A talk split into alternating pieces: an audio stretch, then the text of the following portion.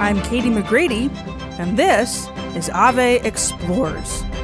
As we've been digging into what the liturgical year can mean for us as Catholics, this one question has kind of consistently popped back into my head, usually after I wrap up the interviews with our guests. And it's it's not an overly complicated question. I'm kind of building up to what might ultimately be a bit of a letdown, but I'll I'll, I'll just simply say this, right? I, consistently, I keep going back to, well, why does this matter? You know, why does it matter that I'm paying attention to the rhythms of the church year? Why does it matter that I'm making sure maybe the menu reflects a saint of the day or the decorations in my house reflect what's going on inside the church when we go to mass on Sunday and make mention of these things to my kids or have a conversation about it with my husband or, you know, even just like think about it myself as I'm driving to and from school drop off or vacuuming the floors? I think the question could be asked honestly about anything, not just the liturgical year. Why does this matter? But I think I may be asking the question because there's something inside of all of us. This is going to go a little deeper than maybe I anticipated. There's something inside of all of us that wants things to have meaning, that wants things to be meaningful. You know, nothing in our life is casual or small. Nothing that we do is happenstance or accidental. Even the things that we think might be completely and totally benign no big deal might end up having some pretty significant, massive impact. And so, what if recognizing we want things to matter, we want things to have meaning and value, what if we were intentional with what we did so that we could bring that meaning and value forth in a more obvious way? Again, maybe I'm speaking a little high minded, so I'll, I'll give a practical example. Earlier this season, we celebrated the Feast of St. Matthew. And last week's guest, Stephanie Aquila, she had this really cool thing on her Instagram where she talked about how, you know, St. Matthew is the patron saint of tax collectors, or, you know, as we would call them these days, accountants, IRS agents. But Matthew, of course, is like associated with the counting of money. And in fact, in the moment when Jesus called him, St. Matthew was sitting there counting money, and Jesus was able to see him in a very distinct and particular way, call him forth, look at him with the eyes of mercy, and invite him to change his life. And Matthew's life is never the same. And we now have the Gospel of Matthew, and we have the story of Jesus told by this man who has this profound encounter. So, on the Feast of St. Matthew, which was I think, a Wednesday or a Thursday, the Feast of St. Matthew, which actually is a pretty significant day for Pope Francis. It was on the Feast of St. Matthew that he stopped into a church as a teenager and went to confession and first heard a stirring in his heart maybe I could be a priest. The Feast of St. Matthew a day where we are invited to ponder and to think about God's own mercy as He looks upon us, doing maybe something benign, doing our job, living our life. Jesus can call us in that moment. And so Stephanie was talking about this on her Instagram, and she said, you know, just a suggestion make silver dollar pancakes for the Feast of St. Matthew.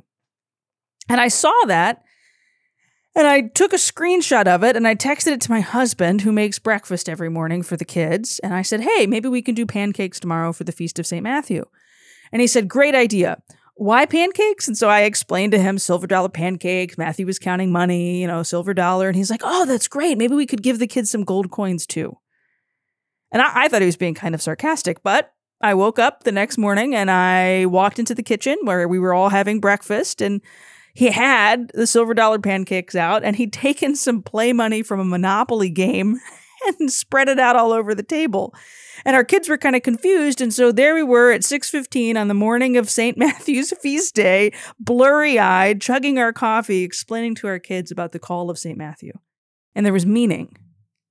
It was valuable. This season, about liturgical living is I think trying to consistently answer that question with all these different guests coming in and explaining to us how this particular thing or that particular tradition or this particular saint's feast day or this moment and rhythm within the life of the church has value and has meaning in this particular way. And maybe you can bring some of that value and meaning into your own life.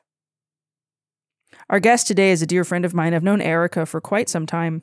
As most millennial women will tell you, a lot of my friends I've made through Instagram, Erica truly is somebody that I've gotten to know pretty much entirely online.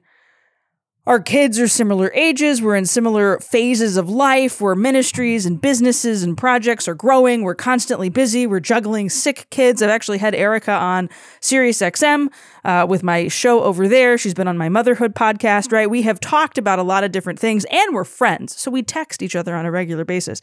And I was so excited when she shared with me a little over a year ago that she had a new book coming out with Ave Maria Press. I, of course, love Ave. I've written my books with Ave. I host this podcast for Ave. And I said, Oh my gosh, please tell me. I remember texting her this. Please tell me it's a book about liturgical living. And she said, It is. It's basically like a project book that's going to be as beautiful as a, a book that you would pick up at Home Goods and leave on your table, and as useful as a, a manual for how to Catholic life. Oh, I was thrilled. I was so thrilled. And so, when I got the preview copies of Living the Seasons, which we have linked down in the show notes, by the way, I was even more thrilled because it is as beautiful, maybe even more beautiful than I anticipated. Erica's got some great insights into what it means to live with the rhythms of the year, to bring meaning into even the simplest of moments, to live with the traditions of the church, and to come up with new things. And, and she talks about this all from the perspective, too, of bringing her business to life, which is very much a, a labor of love, a ministry, an opportunity to recognize how we can be present to people and bring meaning into what might seem like a very simple moment this all has meaning, right? This all takes us one step closer to the heart of Jesus. This hopefully all helps us recognize that there's nothing passive, nothing casual, nothing small, that living the liturgical year, celebrating the feast day of a saint with silver dollar pancakes, figuring out how to live with the seasons and rhythms of the church can bring deeper meaning. And there is just something so beautiful about that.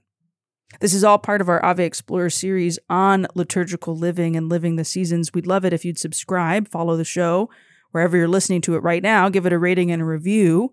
We'd be grateful for that. Most especially, we'd love it if you'd sign up for our weekly emails so you don't miss anything. It comes straight to your inbox, including uh, an incredible giveaway that we're doing right now. You could win a basket full of liturgical living items, as well as a copy of Living the Seasons. Check it all out in the show notes. But for right now, I'd love it if you'd sit back and listen to this wonderful conversation with my dear friend Erica Tighe Campbell about living the seasons and bringing meaning into what we're doing in the liturgical year. Erica, it's great to see you. Welcome to Ave Explorers. Thanks for having me. It's always great to chat with you. I'm holding in my hand the preview copy of your brand new book, Living the oh. Seasons. I know it's in the warehouse. I think by the time this airs, it'll be out. It'll be out in the world. Yes. People have gotten their copies. Tell us who you are, who Be a Heart is, what Be a Heart is, and then we'll get into the new book. Thank you so much for having me. My name is Erica Tighe Campbell, and I am the founder and designer behind Be a Heart, which is a modern Catholic lifestyle brand. Um, we make all sorts of things for the home, for babies and kids. And I am really excited to finally get to share with the world um, this book called Living the Seasons. It is a book of how to celebrate the feast days and seasons that the church has given us. We put a lot of blood, sweat, and tears into this book, and um, it is as beautiful as I hoped that it would be. You know, when you work on something so hard, and you can share tidbits like online, like if people followed me on Instagram, they saw the mm-hmm. blood, sweat, and tears that went into it. and no one knows really what you're doing because you can't share that. Right. And you also can't share the vision that you have in your brain. And you kind of just have to wait for people to get to experience it. So I'm really excited um, that this is launch week to send it out into the world yeah. beyond just me. Yeah, I remember we texted back and forth a little bit when you were working on some of it. Yes. And then in the midst of all of this, you've also moved across the country. So, yes. like, throw that into the mix. Uh, so, you birthed a book, you're moving into a new home. There's all mm-hmm. these incredible new products coming from Be a Heart. Uh, the real question I want to ask is how do you manage all of that? But I'll I'll start with be a heart. Every time my mom sees one of your products in my house, because there's quite a bit of it, she'll be like, remind me why she named it Be a Heart. And I'm like, oh, there's a really cool story. And it involves mission work and like going to a foreign country and yeah. meeting incredible people. Tell us a little bit about where Be a Heart came from and why you want to create, I love how you put it, like this lifestyle brand that is accessible for the person who's like daily mass going and the person who's like, oh, Catholicism's interesting and kind of weird and maybe kind of beautiful. Tell us that story. Mm-hmm, mm-hmm. Um, I will give you as abbreviated form as I can. So um, it's one of those things where I also am like, why do I have a business that is named Be a Heart? well, you can't change it now. You can't. It's on the book. You can't at this point, it. it's not going to change. And I remember I had 600 followers on Instagram. I started around the same time. You know, Instagram was starting too and i was like well i have 600 followers like i cannot change it now and i look back I'm like that is hilarious like should change it back then but it's one of those things that um it's a really good reminder for me because it it, it is a mes- message and it is a mission in a lot of ways that moved me. Um, I had read it in the little booklets for our orientation before I was moving to Brazil with a Catholic organization that was called Heart's Home. Now it's called Consolatio. Um, and the the founder had written that our jobs was to be a heart, nothing but a heart. Mm-hmm. Our job was not to go and build a hospital or build a school. It really was to journey with people. The whole our charism is is to be like Mary at the foot of the cross. And really if we look at Mary, she she is a heart. She pondered things in her heart. And so we sought to accompany those who are lonely. And he saw that the greatest suffering in the world is not even those who who are are living in poverty or don't have material things. It really is um, a suffering of our being and that could be people in new york city. They they have a house in brooklyn um, who are lonely and don't have don't have people. Um, where i lived in brazil we lived with children whose parents couldn't care for them. So they weren't orphaned. They we we saw their parents but their parents were um, addicted to drugs or were you know not in a situation that they could care for their children. And so they would come live with us and then they could see their parents. Um, and we lived in a community uh, where our lives centered around prayer and the simplicity of life. And then there were favelas the the um, shanty towns that were nearby and we would go uh, walk through them and just visit the elderly a lot mm-hmm. of times. We had i had some young younger friends but a lot of it was that the these people didn't have visitors. So their families you know it's the same thing in the US like families didn't live together or they would be really alone and they just wanted to have coffee with someone. And so the idea was it wasn't to be we weren't we were not evangelizing um, it wasn't something that like we were trying to convert people to Catholicism. It, it, was really just to go be with them. And so mm-hmm. we would mm-hmm. sit and have coffee. Um, and so when I moved back to the US, I had this blog that I had been writing about my experience for 18 months living in Brazil. Um, and I thought, well, I'll continue writing and share what it means to um, be a heart in Brooklyn as a 20 something. Uh, I think I was 24. And what does it look like to live my American life and continue on this mission of being a heart? I think in a lot of ways, um, in my life, I think why I'm so drawn to that mission is that I have experienced loneliness and I, I know that that poverty. Mm-hmm. And I think interestingly has kind of circled back around like even in my motherhood finding that motherhood can be so lonely when you're with kids all day by yourself and your husband is off at work um, getting to be around other people and have adult mm-hmm. conversations and you and I know like we're we're at home and all of a sudden you have to cancel your plans because your kids are sick and you were really looking forward to seeing your friend and now you're stuck at home again and it's lonely mm-hmm. and so i think this idea of being a heart and again you know there's so i could talk about that for a whole podcast but like this idea we're, we're in we live we just lived through covid times as i like to call it and like we all experienced how much harder life was mm-hmm because we were homebound and lonely. And so when I went to form a business, which it, it's a one of those things where I'm like, well, God keeps surprising me. This was never the plan. I had studied sociology. I was working in a school.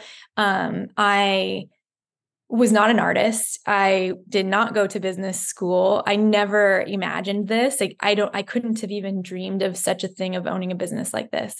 So I had the blog and I had my my Instagram handle and I started sharing on there my um my calligraphy that I was teaching myself. And it's pretty funny because um I was sharing things they they just looked terrible when I look back on them. I was using the wrong side of of like the calligraphy nib. Yeah. And I didn't know it because I was teaching myself and like there was no one to tell me that that was wrong. And I was sharing my experience and in and then in simultaneously I was getting sober. So I had been living through this really dark time. The story goes that I needed something to do with my hands um, and to kind of pass the time in the evenings where my anxiety got so bad that I would used to turn to alcohol. Mm-hmm. And then my brother told me that I should have a business and opened an Etsy shop and I called it Be a Heart because that's what I had. Yeah. And then um there it is. Like there's there wasn't a whole lot of thought. Um and but God had a thought. yeah, and like it just is, but it is I will tell you it's a strange thing when someone says like what's your business and I'm like be a heart and they're like what? Mm-hmm. And you have to say it again or like saying my email is complicated and it in a lot of ways when I think about it I'm like well, I get to explain mm-hmm. this name yeah. on podcasts like this and really get to explain this this call I, I really do think that we all have as christians mm-hmm. to primarily be a heart for mm-hmm. people um, in our families in our communities uh, for our children like above all we are called to love and to be a heart means to sit with and to journey with. And it's not always that it, it, it's definitely not an easy an easy calling you know? Yeah yeah. Yeah, that ministry of presence. Um, yeah, you know, it does make sense as somebody who has frequently brought your stuff from Be a Heart into my home and handed it to my kids or decorated my house with it or you know, tucked in the blankets on the bed that my mm-hmm. children mm-hmm. refuse to let me. I have to secretly wash them because they're like, they're not going to be soft anymore. I'm like, they're always soft. That's the point. They're going to be softer, but softer. Like that's the point of muslin. Like they will get softer, guys. I don't know how to explain this to you any other way. But those products, like these tangible physical things that alert me to the the reality of the church or just give me a visual representation of something that's going on in the liturgical year that's actually helping me be more present to my family. That that reminds me of like, you know, even if it's just an advent wreath sitting on the table like, oh, we're in the season of advent and in the season of advent we should be kinder. We should be more joyful. We should mm-hmm, be more mm-hmm. penitential with this that or the other. And and so there's a beautiful meshing of this experience of ministry and mission and these products that are sold in a business that actually allow me to remember I'm called to this ministry right. of presence. So it's very providential. I think the name is perfect because again, like sometimes people will ask me, "Oh, where'd that come from?" The Saint blanket. We've been stopped at gas stations before because we've opened up the minivan and like one kid's wrapped in Mary and one kid's wrapped in the saints, and people be like, "Where'd you get that?" Oh. And I'll tell them, you know, yeah. be a heart. Like I'll I'll tell them, go follow her on Instagram, go to her website. But I love how it's grown and expanded from this calligraphy project to all mm-hmm. of these products, stuff that like needs to be in Target, like stuff that anybody should be able to grab and and use in their faith. Tell us a little bit about how you have navigated that creation process. We've had a mm. couple different business owners on the season coming up in later episodes and, and already talk about how they've sourced things for marketplaces to help people liturgically live or like, you know, the development of saint socks. We've got that episode coming right. about like how do we wear a saint's feast day on our ankles. But you've got some really unique things and have created an entire book like telling people how to create things themselves what mm. your process like? Do you sit down and look at the church calendar and say, okay, we need Advent products, we need Lent products, we need something for ordinary time? I'm still hoping that eventually we get a feast day cake plate, just like you have like the your special yes. for birthdays. I want like your. Something. I literally think of you every day as I. I, I can't that. tell you what I'm working on. Um, right, right, right. currently, oh, but okay. I feel like it. Okay, great. I just your stuff is the only stuff I want to use. How do you come up with it? That's the question. Yeah, yeah. So, um, it is interesting. Uh, I will say for a long time, I just made whatever came to mind. Um, I wanted. am trying to be a little more strategic in my thinking uh, to be able to um, I, am learning how to be a businesswoman through mm-hmm. this, right? Like that was never, I was always, I wasn't even an artist at first. I didn't know how to draw. I've been teaching myself through this. Um, like I want to make that, so I, I, better learn how to do it, mm-hmm. um, kind of thing. But I think, you know, I was living in Los Angeles when I first started it. And I, there, back then in 2014, there really was a lack of products mm-hmm. for a modern Catholic or Christian person. I would say maybe they were more in like a non-denominational Christian community. They had they were a little bit ahead of the game on it all. Mm-hmm.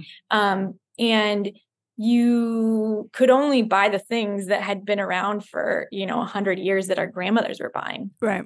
I met someone recently at a trade show who they sell the um the baptism and first communion plates. Like he was he, he was an elderly guy and he was like, "Oh yeah, no, this is these have been around for like 100 years and it's the same exact one." And no one had ever thought like maybe we should like make a new one. um, and so for me, finding things that I wanted to purchase myself, a lot mm. of it mm. comes from like, what do I want? What do I want for my kids and my home? Um, that's where the best ideas come from for me. And I think especially like I was having kids in 2018 when I first started really starting to think to do my own products because I had been designing a lot for other for other um, brands mm-hmm. uh, and companies that that weren't even in a religious world like i was in mm-hmm. i did a lot of parties um, and things in los angeles and so i started thinking about how i could integrate those two things I've had to teach myself pretty much every single thing. Like I learning how to source products, how to design products, how to um, sell a product, you know, mm-hmm. all of this has been a real learning curve. Oftentimes I'm like, well, I would want to buy that with a Catholic message. Like this is a really mm-hmm. cool product.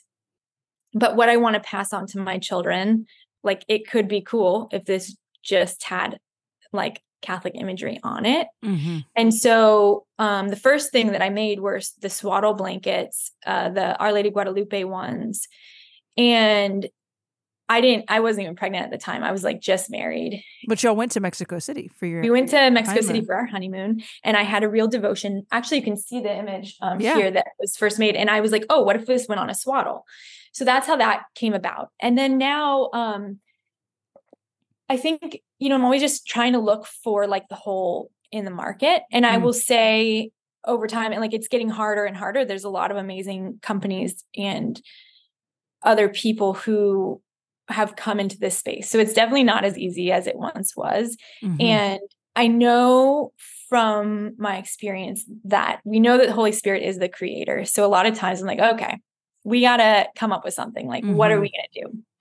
for this and allowing God to move me or inspire me in different ways. And then some of it is trial and error. Like some things that I think are going to do really well are a real flop. So with this liturgical living book, which is not something I grew up doing, like, right. We, I don't know about you, but growing up, I didn't even go to Catholic school. So mm. for us, we went to religious ed we had our advent wreath we had our advent calendar we ate fish um, sandwiches at mcdonald's on ash wednesday and we um, you know there were minimal things that i don't and not in a way i think my parents just didn't have access to these yeah. things either and so recognizing like how do you pass on their the traditions and we don't, we're not even educated in them i'm not i'm i am not an expert in this mm-hmm I like am simply just a mom. Um, I work really fast. And so I don't, I, I can't tell you like I'm like an in-depth, like you're gonna find out every single thing about this saint mm-hmm. when you follow me because I don't know and I probably can't remember half of it.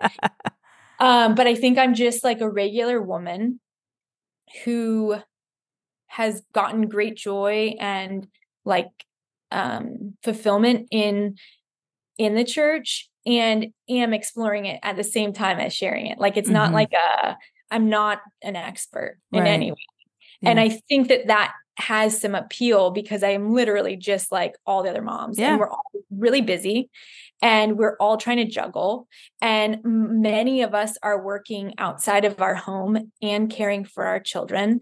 And we want to pass on things and and fill our homes with a beautiful things and be things that that um remind us of God because mm-hmm. I think mm-hmm. otherwise like we're all going to drown, you know. Yeah. And so being able to create things for that for the modern family that is not like so intense that like turns people away from it. Yeah. that makes sense. Like, yeah. It becomes just a part of. Yeah. I mean, when we were growing up, you knew a family was Catholic when you walked into their house because they had like a giant crucifix somewhere. Right. And we have a crucifix when you first walk in our house, but we also have this really cool pen and ink drawing of the Holy Family that I bought off of Etsy.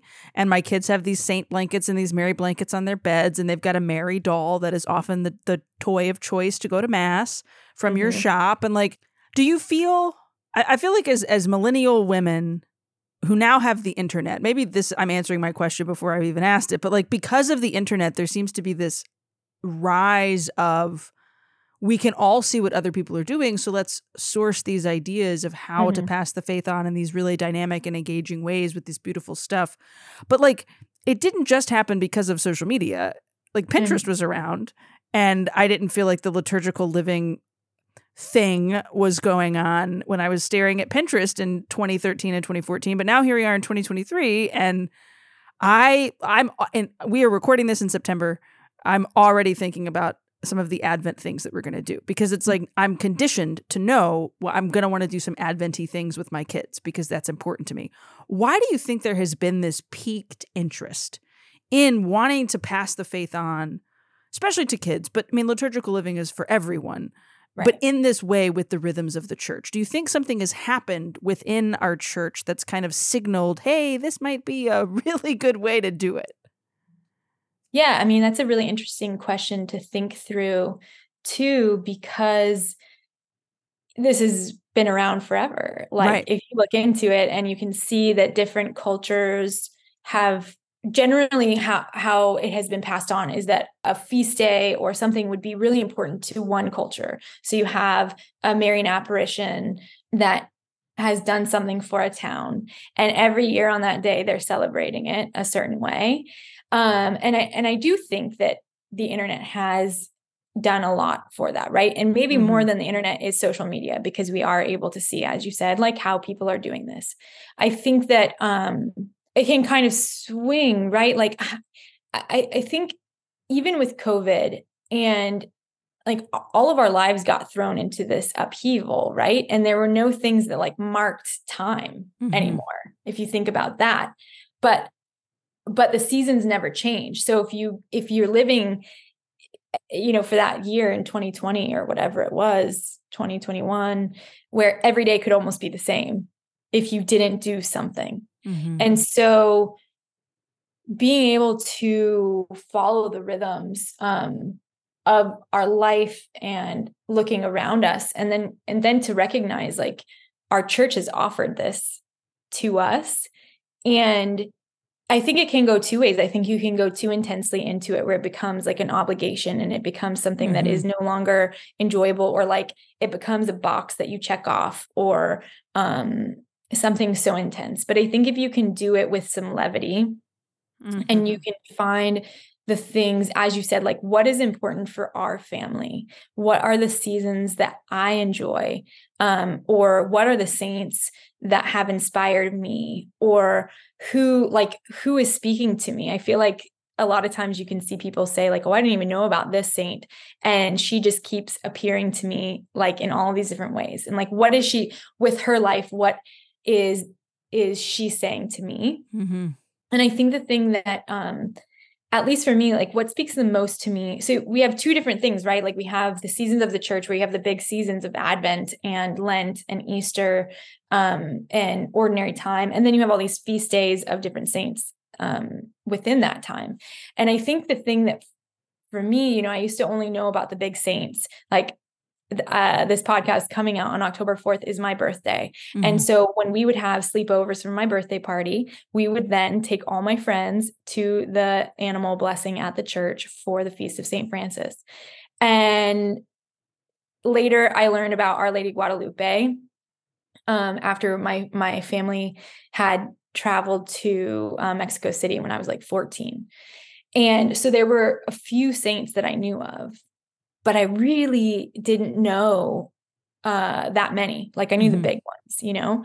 And I think the thing that is so beautiful as we, as the world, you know, I think we are awakening to a little bit late, but to the beauty of diversity mm-hmm. in our in our society and in our communities and to recognize the diversity of the saints in our church which i do think needs to diversify even more um, as you look through this like okay we've got quite a few of these uh, white italian saints here mm-hmm. or you know different things there's a lot but but the thing for me that has stuck out the most is like really even within that like there has been such a call for each saint to be fully themselves mm. and god doesn't call that saint to be a saint like this other saint each one is so unique and and fitting to their personality to like the deepest things about them god has called them and so mm-hmm. in studying the saints learning about them and inviting them into our lives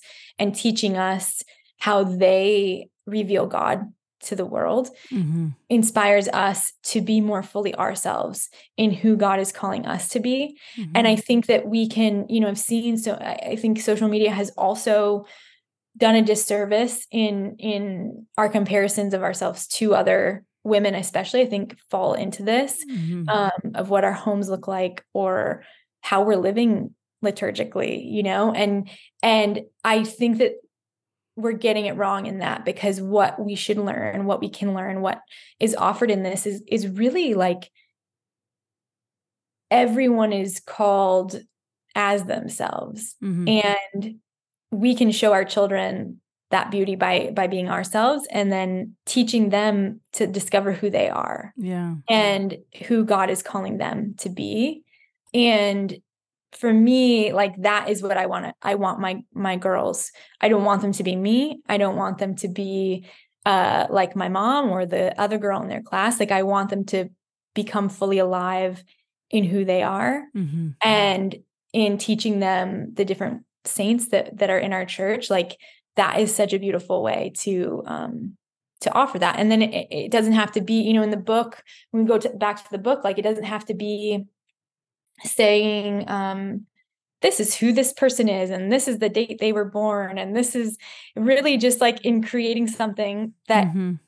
recalls them. Like it's just an introduction you know? And i'll say like so um hildegard's feast day was this last weekend and it was on Sunday. So yeah, really Sunday like overpowers her, but yeah. I didn't care because I like her. and I, while the girls napped, I did one of the activities, which is I had, I, I don't know, some, these ideas are not, I will tell you, there are some ideas that have been passed down. And then there are a lot of ideas that just came to me as I was researching like who these saints are and about their lives. So like, you know, so I had this idea.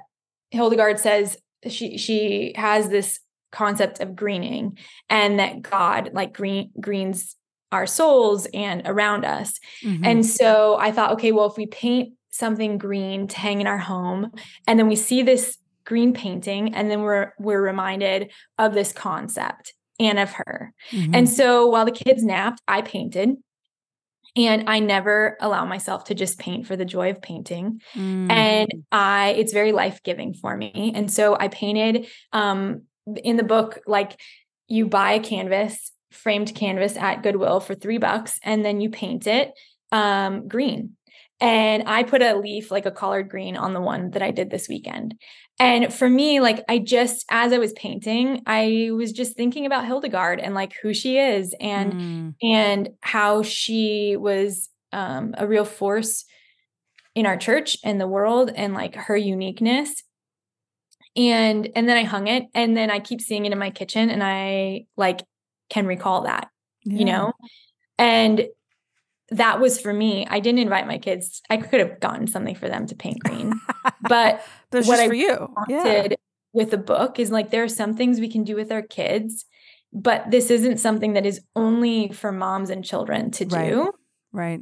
And I wished that I had this book when I was single and had a lot more time because Mm-hmm. for me, creating things and doing things um, was really life giving for me in Yeah. My season of singleness. Um, Mhm. and I would have loved to pick it up and like learn these things, you know? And now we have less time. And so what it looks like for me is like the other day, I, re- oh, shoot, it's the Nativity of Mary. I saw it in the morning. I was like, ah, shoot, okay. I didn't play anything. I was like, okay, I have a box of cake mix. And I told Frances that when she got home from school, we would make a cake. And she reminded me like 12 times not to burn it because the last time we made cupcakes, they burned everywhere. And they never forget. Those kids never forget. No. And she, I was glad because I do burn a lot of things. So she stood there waiting. And we, I um, love that. then the cake fell as I was getting it out. Like baking is not my thing. You won't find that many recipes in the book because it's just I like appreciate that. I appreciate that. not my my skill. Um, but we did include some, and they didn't care that the cake had fallen. We just frosting, put frosting, and we made little decorations, and we sang "Merry Happy Birthday," Yeah, and that was it. that's it. That's awesome. And for her, like for them to form a friendship with Mary, Mm-hmm. like that's all I want to Yeah. pass down to them is that Mary's a friend, you know? I have to tell you, I um, so I I got to see previews of the book, and uh, I was so excited because the um the pages that they sent me were they they sent out like one like small printed copy of like a handful of pages, and so I got the PDF of that before it arrived at my house. Uh, I think at like the end of August, and I flipped through it, and there was some activities for Saint Teresa of Calcutta's feast day, which is at the Yes. beginning of September. And so one of them was make blessing bags for the homeless, which we did because there are a handful of unhoused people uh, on our way to school. And so we stopped and were able to give them these little Amazing. bags that we made. But then there was this activity, and it's as simple as can be. Uh, and it meant so much to my kids the decorating the pencils The activity pencils. based off of a quote from Saint Teresa of Calcutta, which I love. Like that's what this book is filled with. I think a lot of times with liturgical living, there's here's bake this recipe, which is great, or recite this prayer, or memorize this poem, or do this parade. Like there's so many things that can be done to celebrate that feast day or to celebrate that season, to kind of like lean into the rhythms. But this was the most unique thing I've seen. Let's take a quote from a saint that everybody's seen. Like I'm pretty sure I've seen this quote on a magnet in the airport, you know, like I am like a little pencil. And your activity was decorate pencils. So it started with washi tape, which I've never bought in my life because I'm not a crafty person like that. Uh-huh. Went to Target, had a blast picking out washi tape, set it out on the table, and we did this quick little activity where we decorated pencils. And Rose then got it in her head that she wanted to decorate pencils for all her classmates. And so I had to go buy more washi tape and more pencils, and we decorated these Mother Teresa pencils. And she brought them to school that week and passed them out to her friends. And the teacher emails me kind of confused. Okay, so she kind of explained to me what she did, but she keeps calling them Mother Teresa pencils. Like, and the teacher, because of who I am, I guess she was like, these weren't blessed or like brought to Mother Teresa's grave, or like, I was like, no, these were just an activity from a book based off of the quote. And I probably should have like warned the teacher, my daughter's going to confess out what she's going to call Mother Teresa pencils. But I loved it because it was like all of a sudden my kid knew about Mother Teresa. We talked about her mission and her work. And then she was able to do something for her friends that kind of like looped them into it. And that's what this book is full of. That's why it's so unique. I'm not just trying to commercial the book here, but you should all go grab a copy as soon as you can. But it's like this let's let's engage with the person's feast day or let's engage with the liturgical year in a very relatable way. So my kids, like you said with Mary, can have this friendship or can have this understanding. Or in 30 years, like I'm pretty sure Rose is going to remember Gonna when we remember. decorated wa- I'm never going to forget we decorated pencils with washi tape and talked about Teresa of Calcutta and I showed him a YouTube video, you know? Like Yeah. when you created these crafts, I love. I'm, this is me affirming you. I love some of them are complicated. I'm not going to go make Yeah. a punch thing Needle, with a yeah, I can't do needle I, that's just not happening not now, not now. But I can decorate washi tape pencils. I Mhm, I can throw a birthday party for Mary. I can obviously set up my advent candles. Tell me how this has helped you with your faith. I know it was an, a stressful process getting the book written and photographed, Yeah. but like, when it was all said and done, did you sit back and think, okay, now I get to watch this unfold in people's lives? I get to try the things out with my own kids. Like how how has this affected your living with the rhythms of the church?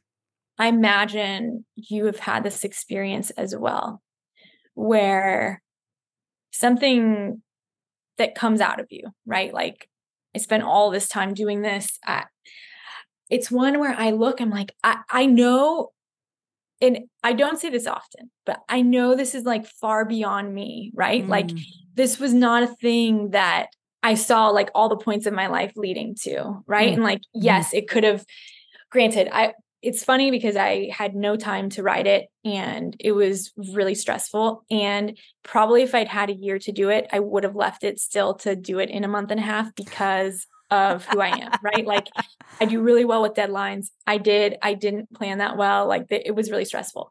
But when I look at it and I think like I was the kid who loved to do crafts and like I wanted to go to the craft store and I wanted to pick out a new thing and I wanted to learn how to do it. Mm-hmm. And I did. So when I was looking for something to do as I was getting sober. And I was like, I need something that is going to not make a huge mess because I lived in this tiny apartment in Brooklyn with roommates.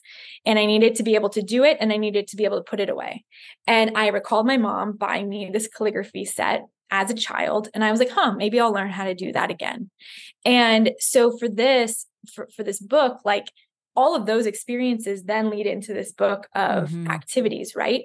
And what I wanted was something that is so beautiful that could sit out on a coffee table mm. and could be flipped through or could be gifted to someone who has never heard of liturgical living in their lives and it's they're intrigued because it's so beautiful and it opens up this beauty of our church mm-hmm. in a way that as I was making it to fully understand that there are seasons of the earth and of our lives and god is in it all like for a god who has created the way that that the earth works that the leaves fall and then there's a time of quiet and darkness for the rebirth process and how mm-hmm. that then relates to our inner lives and our spiritual lives that in times of of darkness to not despair like the the the feast days during Advent in this time of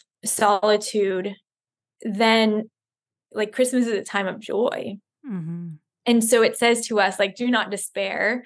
There's more coming. Or we look at the, um, you know, the the cycle of life, death, and resurrection that mirrors the seasons of the earth the mm-hmm. cycle of of the earth that says like if you are in a time of despair like don't do not lose hope mm-hmm spring is coming like life is coming resurrection mm-hmm. is coming and so for me it was a really good reminder as i was doing this of like when i really look at where you know my addiction was alcohol so it's easiest easy to talk about that but that is not everyone's experience however many of us are addicted to things whether you know whatever it is our phone or i had lost hope like i had no hope in in that time of my life and so mm. that was my coping mechanism and if i could go back to myself then and say like do not lose hope like yes this is a time of darkness and and loneliness but like it's not the end mm-hmm. and so i think through living liturgically and finding joys you know i it's a real reminder of for me of god's presence and mm. i think in this season right now, I have a three year old and a one year old, and it's a hard season for me. And I can say again to myself, like, this is not the end. It's not going to be like this forever. Mm-hmm. It's not going to be hard like this forever. And then I'm always looking for things to do with my kids, right? Like, how do we make today special? How do we bring a little extra joy today? And it's like, well, we have this blueprint in a lot of ways that, like, I can go look and and now there's this book like for me even i'm like oh what feast days do we have coming mm-hmm. up this mm-hmm. week and here's like a little way to live differently like we don't have to just look at um our like calendar holidays like mm-hmm. labor day and coming up columbus day or thanksgiving but there's so much more to celebrate uh because our lives are rich and full and beautiful. Mm-hmm. And so I think for me, it's A, given me things to do with my kids, which I always appreciate. I've learned over the years, like, not fight reality. Mm. Like when I am most dissatisfied in life is when I want something to be different than it is. Mm. And so if I can really live in the season that I'm in, whether it's um, a big season of Advent or if it's like the season of of mothering young children, you know, Mm. and it's just a mini way, like it's a little practice, Yeah. you know, to to live liturgically. I love that. Yeah.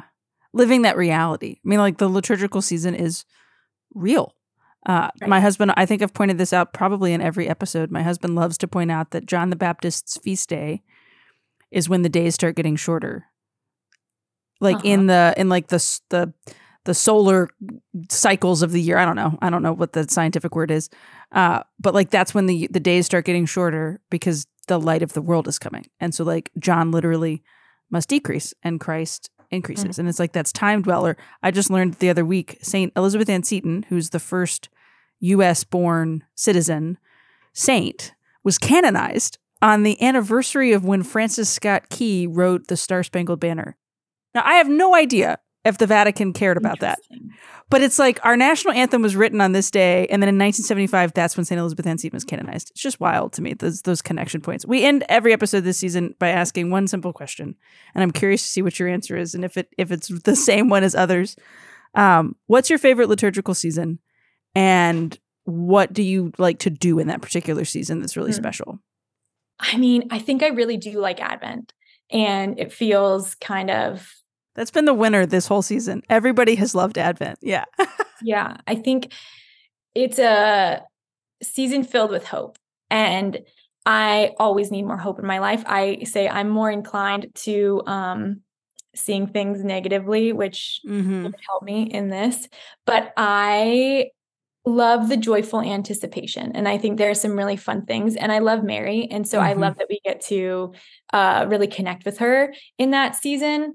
Um, and there's a real excitement. And I feel like the whole world is turned to it. Mm. You know, like they're in tune with it, whether they understand it or not. Yeah. And I love that unifying experience. I agree. I think Advent has the most fun stuff to do. Yes. So I'm always big Advent fan. Okay, Erica, where can folks follow you? Visit Be a Heart's website, get all this incredible stuff. And of course, we'll have a link down in the show notes to a copy of Living the Seasons. Great. Yeah. So um, our website is beaheart.com and you can follow us on Be a Heart Design um, on Instagram. But then also me personally is Erica Tighe Campbell um, on Instagram too, where you can see me, you know, making cakes that break. For Mary's birthday, though, I don't think she cares. Yes. I think Yeah. she's I think she's fine with it. Erica, thanks so much for joining us. I appreciate it. Thank you, Katie. It's always great to chat with Erica, most especially because we both got off that podcast interview and had to run right back into mom life. She hung up the call and went and picked up her oldest. I walked into the hallway to find a, a crying three year old standing there, very upset that I had locked her out of my office while I was talking to somebody. It's right back into the throes of life. And I, I kind of hope that maybe you're listening to this podcast in the midst of busyness and chaos. That's when I listen to podcasts. I listen to podcasts when I'm folding laundry, when I'm tidying up the house, when I'm getting ready for bed, and kind of these stolen moments because life is so full, life is so busy. And, and in that fullness, in that busyness, there is great meaning to be found. And if we can stop and pause just a handful of times intentionally, think about the feast day of that particular day or the liturgical season that we find ourselves in. Think about maybe a moment of prayer that we could find or an instance, a, a particular moment where we can celebrate something within the life of our church, even if it's just a, a, quick, you know, Jesus, help me to remember this. And you rattle off the virtue of a particular saint, or Lord, give me the awareness of your presence when. And, you know, think of a particular instance or moment. That in the hurried rush, in the busyness, in the chaos, or maybe even the most mundane, benign, simplistic moments where nothing seems to be happening, that we could maybe be shown in a, in a greater way God's goodness, God's glory, God's love for us. Maybe that celebrating the, the rhythms of the year actually clue us in to God's goodness, that living the seasons kind of shows us the rhythmic seasonality of our own life, the busy seasons, the quiet seasons, the, the full seasons, the not so full seasons, that we recognize there's an integration, we recognize there's a connection, we recognize there's joy. Liturgical living shouldn't just be like this homework project that we give ourselves to make ourselves busy within the world. It should be this opportunity to deeply engage with what is happening in the life of the church and allow that to form us and shape us and, and change us. I'm rambling. You kind of know the point of this whole season, but I, I do have to tell you, you know, here we are at the halfway point of our season. We've spoken to some incredible guests. We've got even more incredible conversations coming. I rarely go back and listen to these episodes myself. You know, I record the conversation, I write the show notes, I do the intros and the outros. I know what the conversation was all about. But this season, I've gone back and listened to because I recorded some of it so long ago that I wanted to be reminded of everything that we talked about. And it has been moving for me. I can very personally say that it has reminded me to lean more intentionally into the liturgical year, to embrace the gift that is the rhythms of the church. So I just want you to know that I'm exploring this with you. Yes, I'm hosting the conversations and asking the questions, but I'm walking the journey of discovering the value of liturgical life as well. Make sure that you're following our podcast, share it with your friends. I hope that it's impactful for you. I hope that it's been life giving for you. We're so grateful that you're journeying with us. We've got so much more to come. So stay tuned for a lot more of Ave Explores as we look at living the seasons and living liturgically.